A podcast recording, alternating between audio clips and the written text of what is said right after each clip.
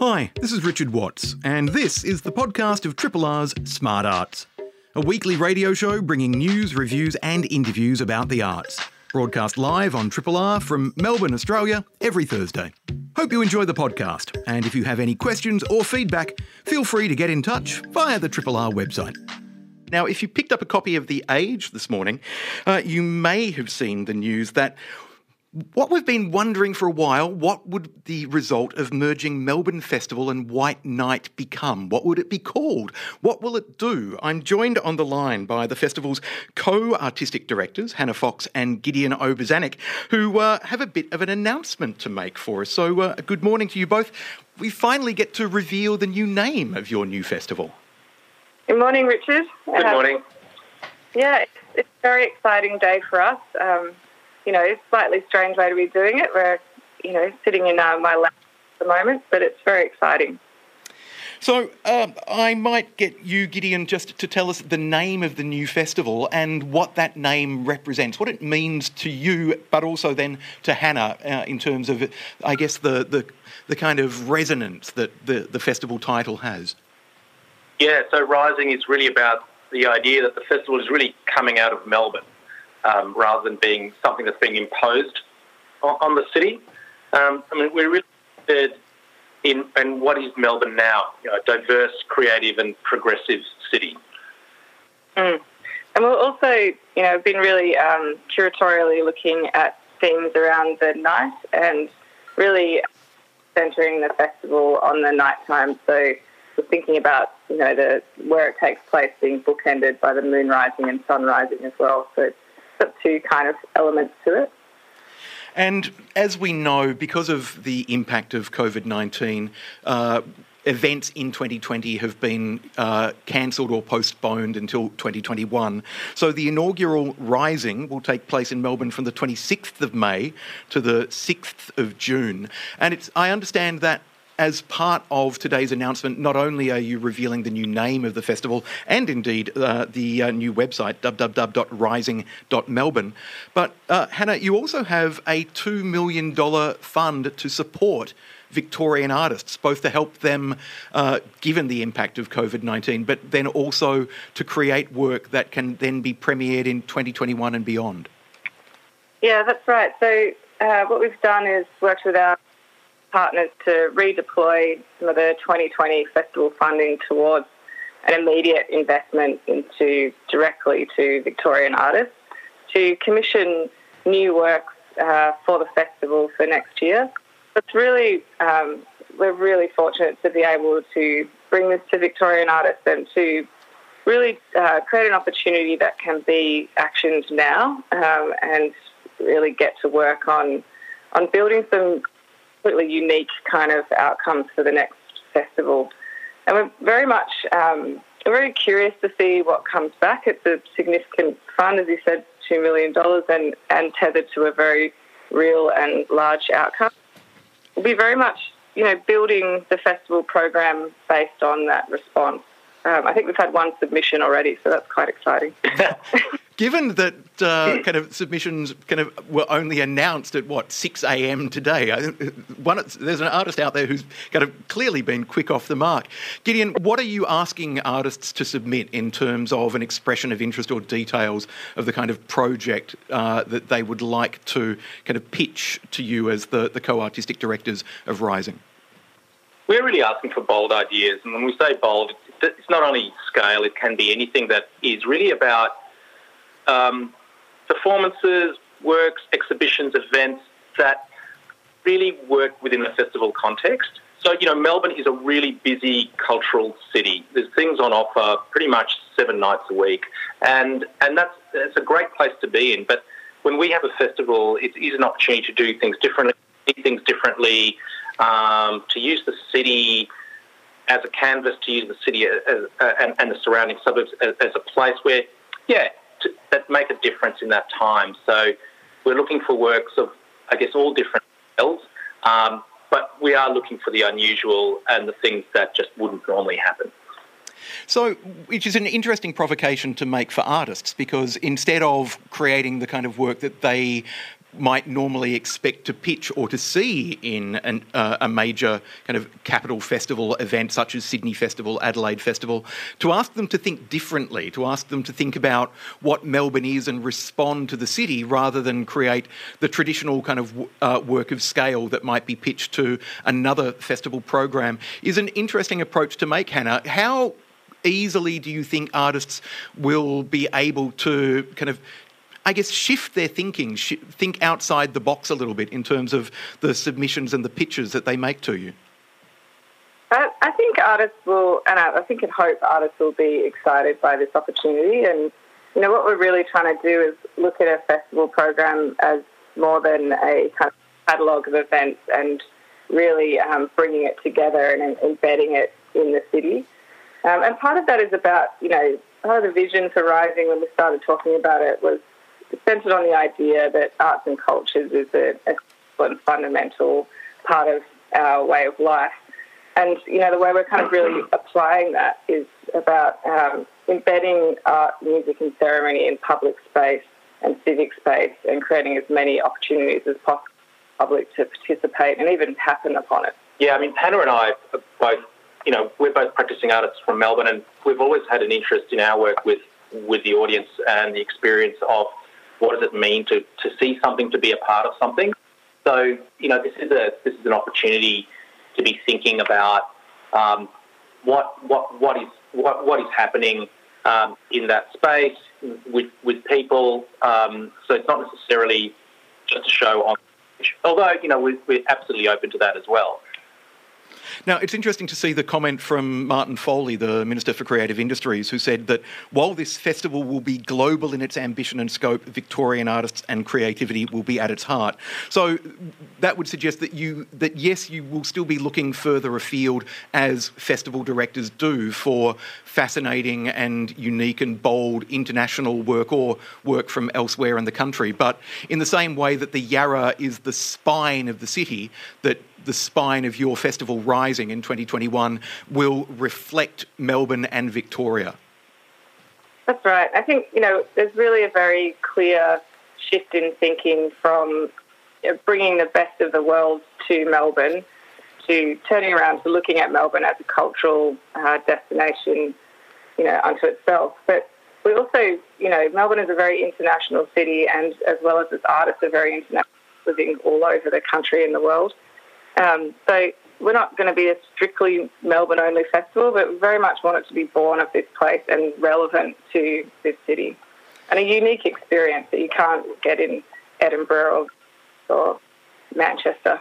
Uh, Gideon, has that approach always been part of uh, the, your, your thinking, the, the two of you, uh, or is this more a, uh, a, kind of a practical response to COVID 19, knowing that international travel and artistic gatherings, uh, even next year, may still be kind of challenged, into, we, that we won't be returning to the business of, of normal of flying in kind of 18 different shows from around the world?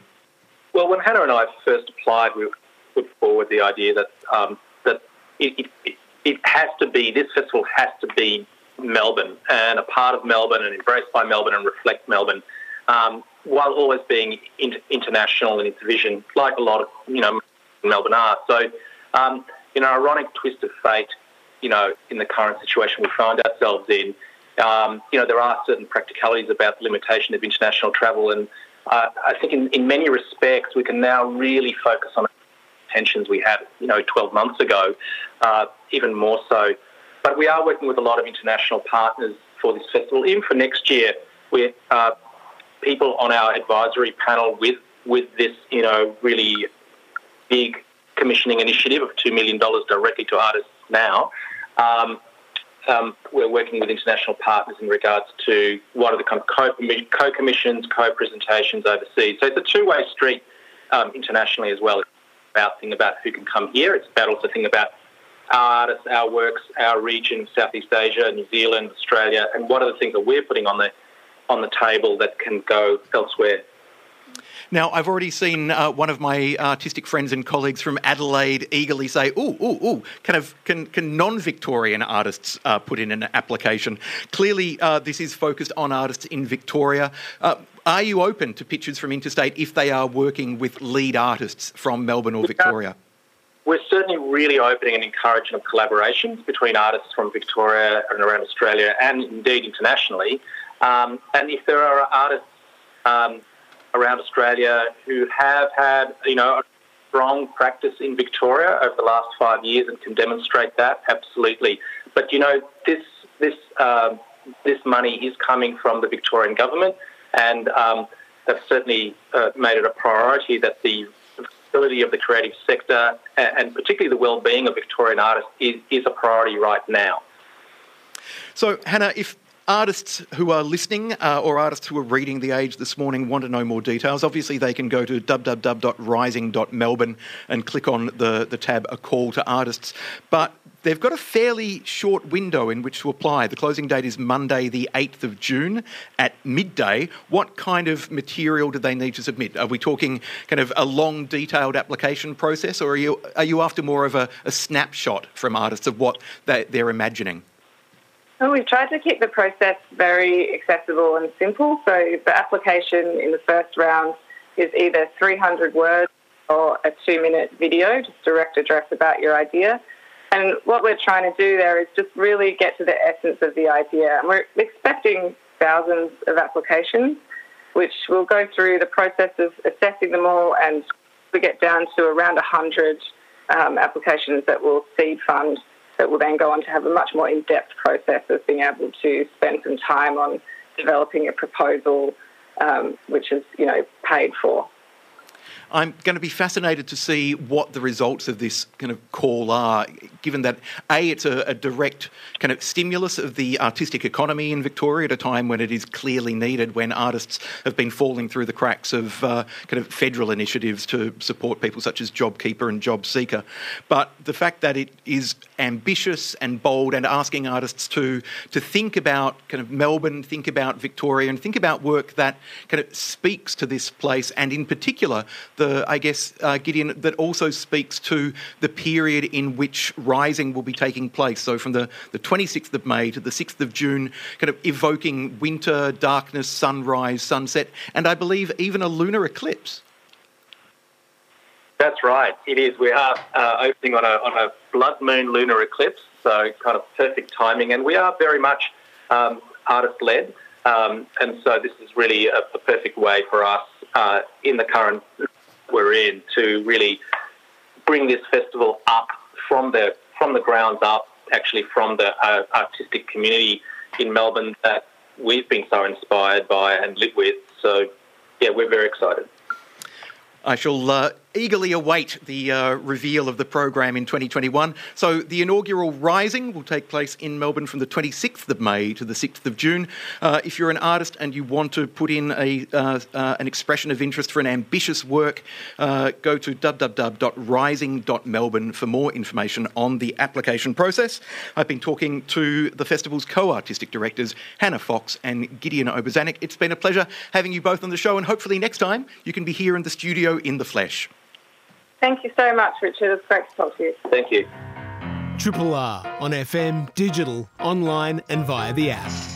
My next guest has joined us on the line to uh, talk about a plan to recreate Australia after the national shutdown to the arts industry caused by the COVID 19 pandemic. Uh, I am joined by Green Senator for South Australia, Sarah Hanson Young, who is the Greens federal spokesperson for the arts. Sarah, you've got an ambitious plan to try to help the, the screen sector, the performing arts, the arts across the country. Tell us more. Yes. Hi, Richard. Well, of course, as, as you know, and I'm sure lots of your li- listeners uh, know, just how hard the arts and entertainment uh, sector has been hit by COVID 19, uh, one of the first sectors to really feel the brunt of the various health restrictions, which, of course, were really important, um, but come at a cost uh, to many small businesses and uh, individuals and small traders. Um, and the double whammy uh, of both the kind of tourism, hospitality, and the arts sector, uh, just kind of the, the, ecosystem has been so uh, thrown off course that we really desperately need a way forward out of this uh, COVID crisis. The government's, of course, uh, put on the table a number of different uh, kind of support packages.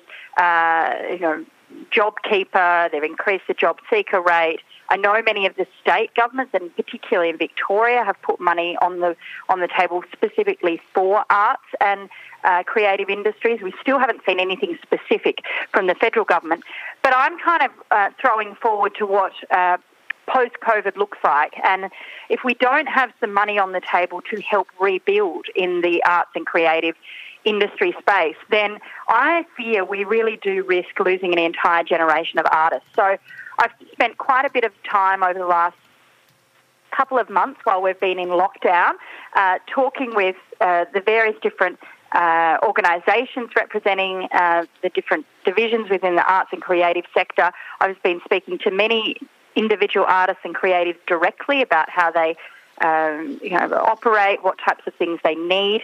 Um, and it's quite clear to me that uh, when so much of uh, the job losses are in that sector, um, we actually need a stimulus economic package that delivers directly uh, for the arts and entertainment industry. So there's three key elements. One um, is a Australia um, Stories Fund, a, a billion dollars to really invest over the next three years to creating Australian stories. So that's um, uh, making Australian stories come to screen, whether it's uh, film, uh, documentaries, uh, uh, kind of television, streaming services, to show that we do have investment in creating Australian stories and keeping them alive. Um, the second is a Live Australia Fund. We know that the um, gig uh, sector has been really, really hit. The restrictions on the numbers of people, so for live performance, whether that's uh, theatre, uh, music shows, whether it's festivals. Obviously, I come from South Australia and we're the, the festival state here, so we, we call ourselves. Um, and I think uh, making sure there is uh, some cash flow for um, businesses and organisations in the live performance industry so that they can start to plan for what a recovery would look like. Things are going to have to be a bit different. Numbers are not going to be able to resume to the, the level that they were before COVID. It's going to be eased in slowly. So cash flow is really, really important. And then the third element is a artist in residence program, and this is kind of uh, targeted more specifically to visual artists and uh, writers and authors to have an artist in residence in every school and every library across the country. And that uh, proposal really is to try and capture um, this uh, need to engage with young people and the community about the value of arts and creative uh, jobs and workers and the the industry because I really do fear uh, without a kind of investment in education, interaction, and engagement in the community, we do risk losing an entire generation of young artists. Now, it's an ambitious package uh, and certainly an ambitious plan, but one uh, I would uh, certainly like to see introduced. So, to reiterate, it's a, a $300 million project for artists in residence in schools and libraries, a billion dollars uh, for Australian content in the screen sector, uh, and then a billion dollars for the festival music and live performance sector. So, all up, uh, a $2.3 billion package, which uh, is significantly more than the $850 million live performance package that the peak body Live Performance Australia have called for. Uh, it's wonderful to see such ambition, but uh, I do need to point out, of course, as you're well aware, Sarah, that this is not 2010 when the Greens had the balance of power in the federal parliament. Uh, no. It's 2020. What influence do you have in parliament, uh, and how can you try to see this ambition, this kind of uh, recreating Australia stimulus package, actually realised? Well, it's a really good question, Richard. And I think one of the strengths of the Greens is that we we're the ideas party. We can come up with, um, we can consult with the community. We can be a conduit from uh, what the community needs uh, through to Parliament and our, through our political representatives to having meetings and uh, getting directly in front of ministers and government departments and uh, department secretaries. And so it's really an opportunity to kind of put those ideas on the table and um, and be advocating uh, strongly for um, that type of response. Um, I, some people have said to me, "Wow, you know, 2.3 uh, billion dollars. That's a lot of money," and of course it is. But let's put this into perspective. It's only 1% of what the government has already put on the table uh, in the last uh, two months because of, uh, in terms of their COVID response uh, for the rest of the country. 1%. Uh, so I think 1% of what's already been committed um, uh, to actually help rebuild the sector that has been hardest hit and whose workers um, are going to be out of work for a very, very long time unless we have a targeted economic stimulus package, I think is worth it. I think governments have to think about priorities at times like this. And what they're faced with is staring down the barrel of slow uh, the, the economy slowing down. While there's money on the table at the moment for JobKeeper and JobSeeker and a couple of rescue packages for some industries, not the arts and entertainment because the federal government's ignored them to date, um, it comes September.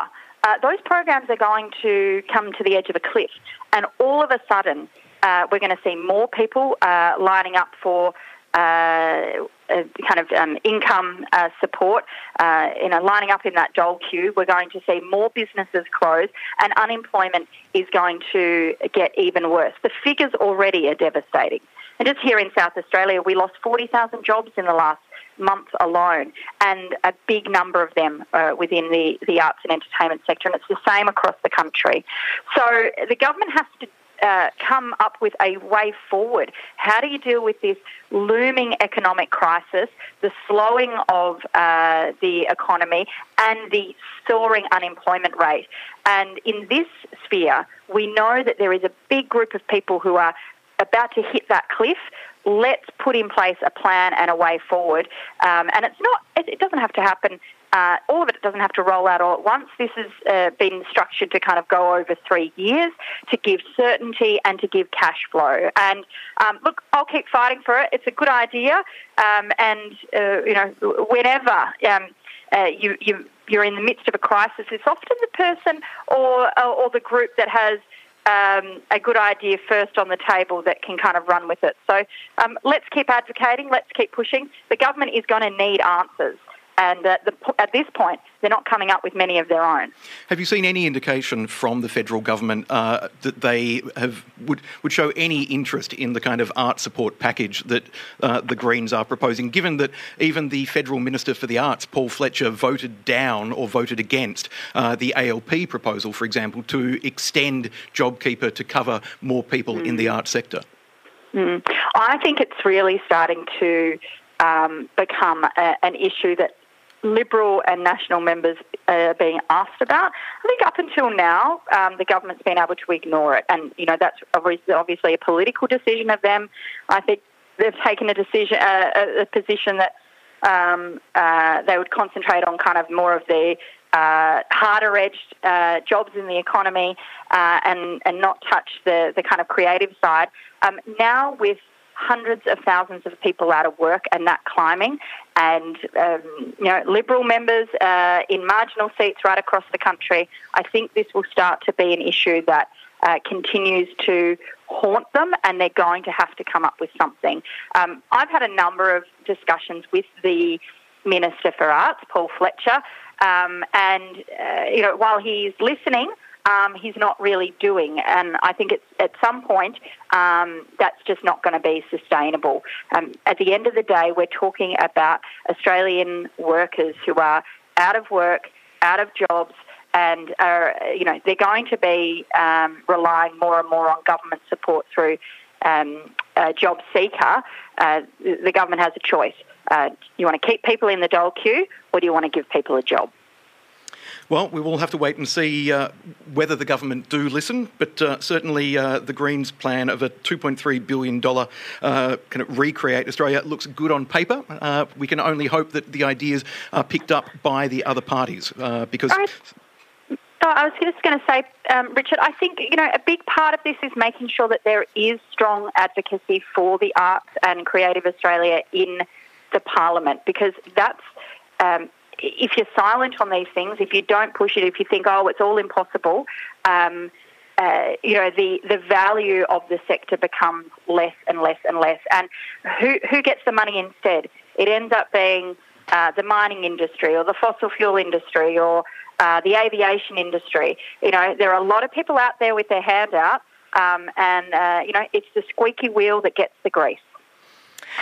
Senator Sarah Hanson-Young, thank you for joining us on the program and thank you for advocating for the arts in federal parliament. It's much appreciated. Thanks, Richard. Ah, that's right. Triple R. If you are at home, you and perhaps the kids are stuck indoors today and you're wondering not only how to pass the time, but kind of how to replace the absence of live performance, live theatre, and the power of make believe in their lives while you and kids five and over are cooped up indoors. Well, have I got something for you? Mountain Goat Mountain is a theatre experience designed for families with young children that can be played in your own lounge room with just a few props. Joining me on the line to tell us more, the co creator of Mountain Goat Mountain, Tahli Corin. Welcome. Hi, Richard. Thank you. So, I'm intrigued. This notion of kind of trying to not recapture live performance, but to create some an immersive theatre game that kind of families can play at home. Where did the idea for this begin? Look, um, Threshold, which is the company that I co-founded with Sarah Lockwood, uh, found, started about um, well this time last year actually as part of an accelerator um, run through ACMI in the State Library of Victoria.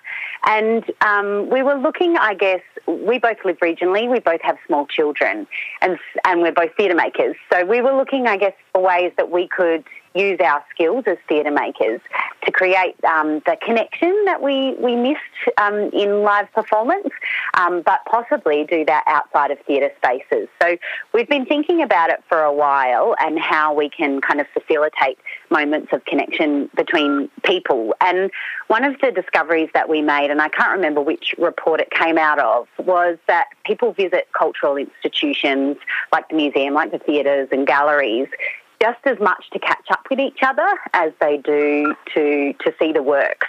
So we we kind of were like, well, it's really interesting that that, that cultural institutions have been in places where people connect, um, and so yeah. So I guess putting those two two things together, we wanted to get to to find a way to for people to connect in their own homes, essentially.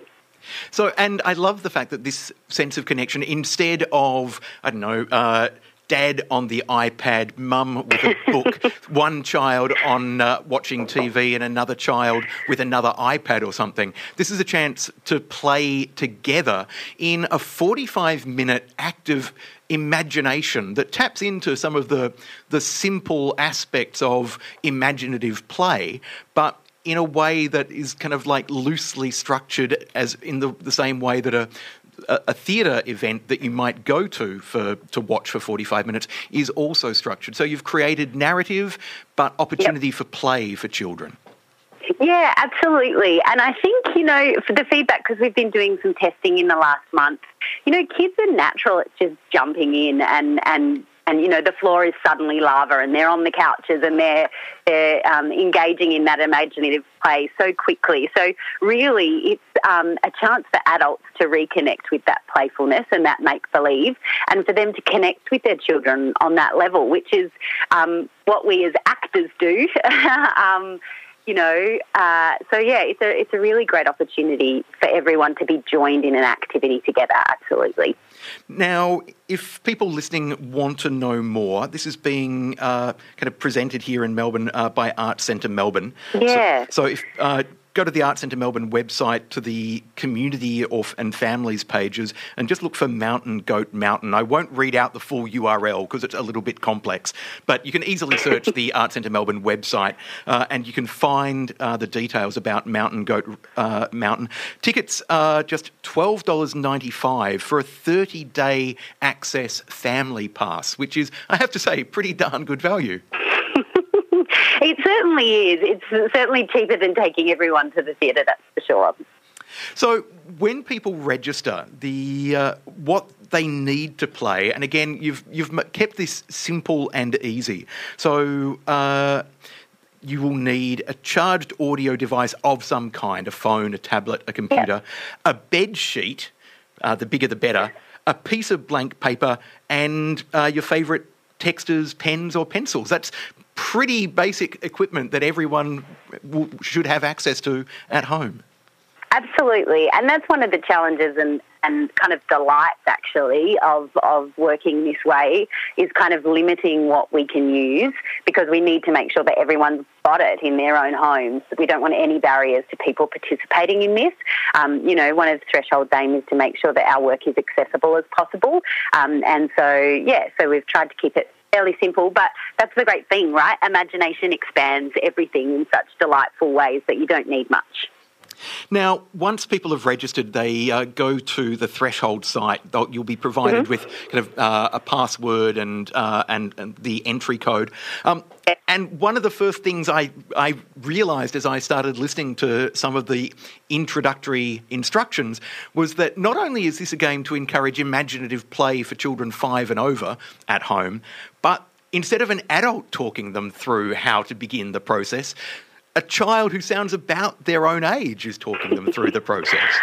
Yeah, that's Henrietta Metler. Um, she's uh, we're actually all of the creative artists who've worked on this are based out of Kyneton in um, Victoria, Central Victoria, um, and she's just got the greatest, warmest uh, voice. It's been so lovely to, to hear her. But I guess you know we wanted to make sure that people uh, that that young the young people who do this feel empowered to take the lead as well, um, and for parents to be able to learn from from their children or grandparents in some instances and just to learn from the children that they're connecting and creating this world with.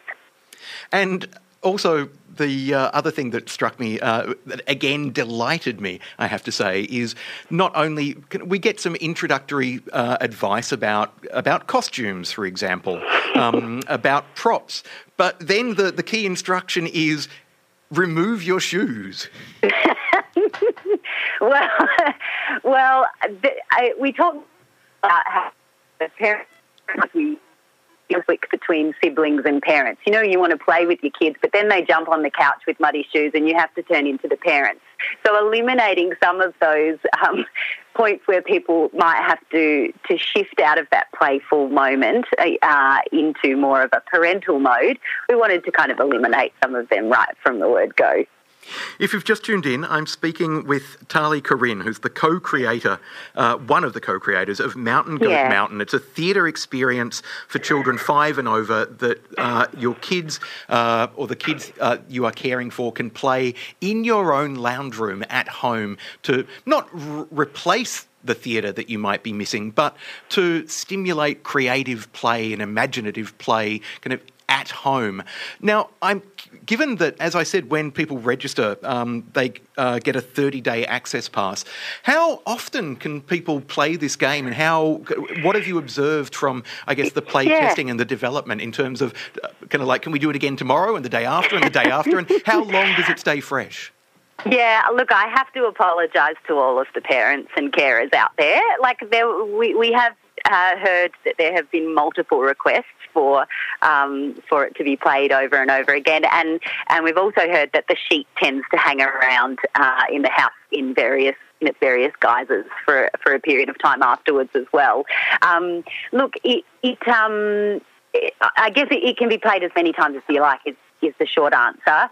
And um, we've also heard, you know, that, that while parents may set it up and play it the first two, three times, that the siblings, you know, if there are siblings or if friends, you know, in the olden days when the friends used to be able to come over, um, that that that might be something um, that can be explored as well. But we absolutely, this is absolutely made for family units, for adults to do with children. And so while that might be a nice little um, add-on to do further down the track, we really encourage parents to step into the into the world with their children. Given that uh, this is uh, has been developed and created by Threshold with the support of Arts Centre Melbourne, mm. Adelaide Festival Centre's Dream Big Children's Festival, uh, HOTA, the home of the arts up uh, on the Gold Coast, and the awesome International Children's Festival. Um, it really feels like I'm kind of guessing that uh, for Threshold, this is. Are you expecting this to go global? Look, um, it's been live now for just on a week uh, on our website. And um, we have already had sales in Singapore, in the UK, and in the States. So we're absolutely looking to expand into those markets. Um, I'll be honest, Richard, we have had some technical glitches um, in regards to um, please don't try and do this on your Safari browser yet. We, we're realising that we've got some issues there that we're madly trying to work out. Um, so once we've got it really bedded down, we will absolutely be looking at international markets, um, which So- is really exciting. So, uh, Firefox is a good browser to use, for example? Firefox, Chrome, um, yeah, and some Safari browsers are working. Of course, it's not. Unfortunately, it's not as simple as just seeing Safari across the board. It's um, it's complicated, and we're theatre makers, so um, all of this is code to us. Well, if people, as I said, want more information about uh, registering and playing Mountain Goat Mountain, an at home theatre experience for families to play together, uh, go to the Art Centre Melbourne website for more information. Yeah. Uh, artcentermelbourne.com.au. Uh, it's an easily navigable site. If you can't see a link on the, on the front page, you'll be able to find the details of Mountain Goat Mountain easily. Um, it went live uh, a week ago on the 14th of May. And uh, Yeah. yeah. Uh, and as I said, it's suitable for children five and up. And to buy a ticket for the whole family is just twelve ninety nine. Uh, sorry, twelve ninety five for thirty days access.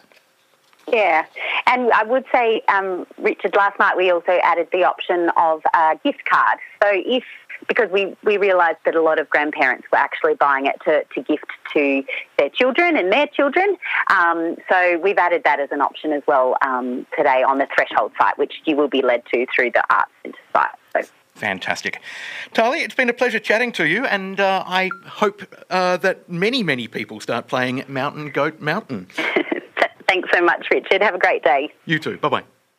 Thanks for listening to this podcast of Triple R's Smart Arts, a weekly radio show bringing news, reviews, and interviews about the arts, broadcast live on Triple R from Melbourne, Australia, every Thursday. Hope you enjoy the podcast, and if you have any questions or feedback, feel free to get in touch via the Triple R website.